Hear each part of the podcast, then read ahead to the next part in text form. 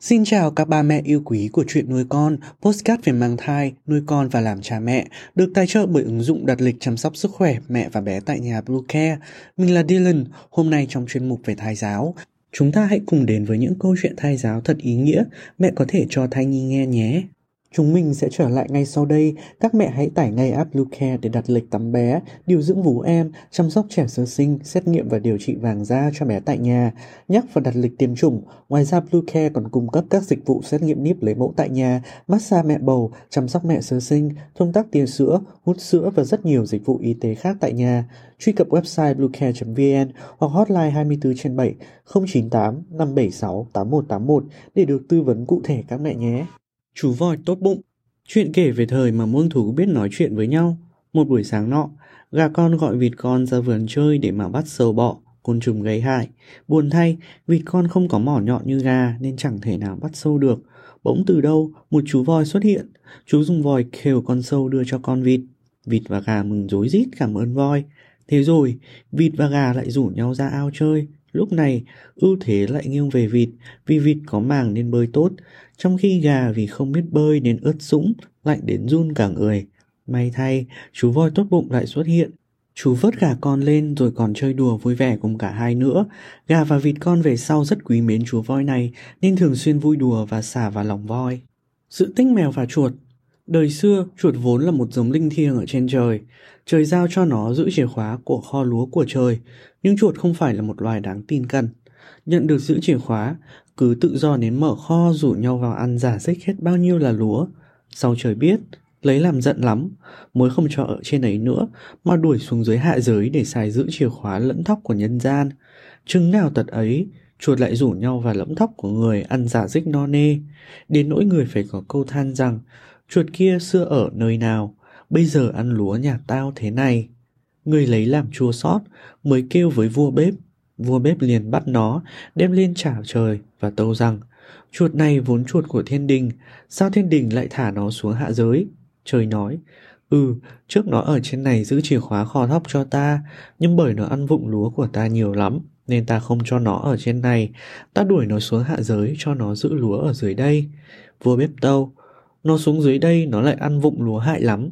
Bẩm, chúng còn thiết nghĩ, lúa của trời nhiều, lúa của người ít, của trời nó ăn không hết, chớ của người nó cứ ăn mãi, thì có ngày hết cả, người đến chết đói mất.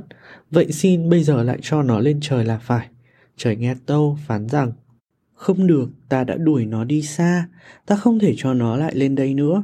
Thôi bây giờ có một cách, ta có một con mèo, ta cho chú đem xuống hạ giới để khi nào chuột nó ăn lúa của nhân gian thì thả mèo ra cho nó bắt chuột, rồi gầm gừ ăn chuột đi. Còn khi nào nó không muốn bắt chuột thì chú bảo con mèo cứ kêu với con chuột rằng ngheo ngheo ngheo thì chuột nó cũng sợ mà nó phải bỏ đi. Vô bếp lạy tạ rồi lại đem chuột và cả mèo xuống hạ giới rồi cứ theo như lời dạy mà làm. Thành thử bây giờ khi nào mèo rình bắt được chuột rồi mèo cứ gầm gừ gầm gừ và khi nào không bắt được chuột thì mèo ngồi kêu ngheo ngheo ngheo. Nhưng lúc ấy mèo ngồi nghĩ lại mới lấy làm giận vua bếp. Vì tại vua bếp mèo mới phải xuống dương gian nhưng không làm gì nổi vua bếp, mèo chỉ còn cách thỉnh thoảng vào giữa đống cho bếp để phóng uế. Lợn con hay hắt gì? Mùa xuân đến, rừng rậm sắp tổ chức liên hoan, muông thú nô nước ùa về sân khấu, trong đó có cả lợn con ngốc nghếch đáng yêu. Nhưng hai hôm nay cậu đang bị cảm cúm, hắt xì hơi liên tục. À, hắt xì. Thôi xong, cái hắt hơi to thật là to thổi bay cả chiếc khẩu trang cậu đang đeo. Lát sau, lợn con đi tới chỗ một cây hòe già, Cậu ngẩng đầu lên thì thấy sóc nhỏ đang nhảy nhót trên cây. Khi đi thì vươn cẳng, lúc thì đá chân. Thì ra bạn ấy đang tập múa. Bạn ấy là diễn viên múa nổi tiếng cả cánh rừng cơ mà. Chắc chắn hôm nay sóc nhỏ sẽ tham gia liên hoan Với một tiết mục cực kỳ hấp dẫn. Thế là lợn con ngồi xuống dưới gốc cây Chăm chú ngắm nhìn. Dần già cậu mê mẩn điệu múa của sóc nhỏ. Đột nhiên cậu hắt xì một cái rõ to, Làm sóc nhỏ trên cây giật mình rơi xuống và bị thương ở đuôi. Lợn con vội chạy tới xin lỗi sóc nhỏ. Xin lỗi em sóc nhé, Anh không cố ý đâu, Mấy hôm nay anh bị cảm đấy. Sóc không hề trách lợn mà chỉ nói, Không sao đâu anh ạ, Khiến lợn càng thêm áy náy. Lợn con tạm biệt sóc, Đến bên một cây đa Nơi có hai nàng họa mi đang say sưa tập hót, Rồi tiếng hắt xì của lợn cũng làm họa mi giật mình Rơi xuống đất, gãy cả cánh Lợn con lại vội vàng xin lỗi họa mi rồi chạy tới buổi liên hoan. Lúc này, mung thú đã tề tiệu nông đủ.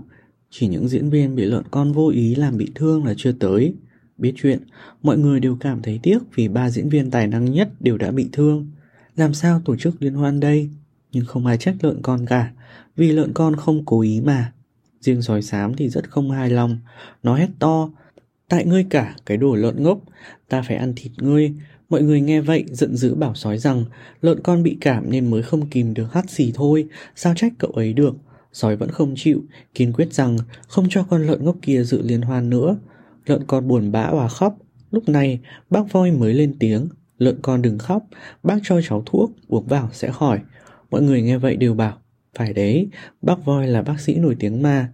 Bác voi cho lợn con uống thuốc rồi cử hươu và ngựa vằn đi đón sóc và họa mi bị thương đến. Rồi bác lại kê đơn thuốc cho hai bạn ấy uống ngay tại chỗ. Thuốc thật là hiệu nghiệm. Lợn con, sóc nhỏ và họa mi uống xong đều nhanh chóng hồi phục. Thế là buổi liên hoan đã có thể mở màn thật tưng bừng rồi.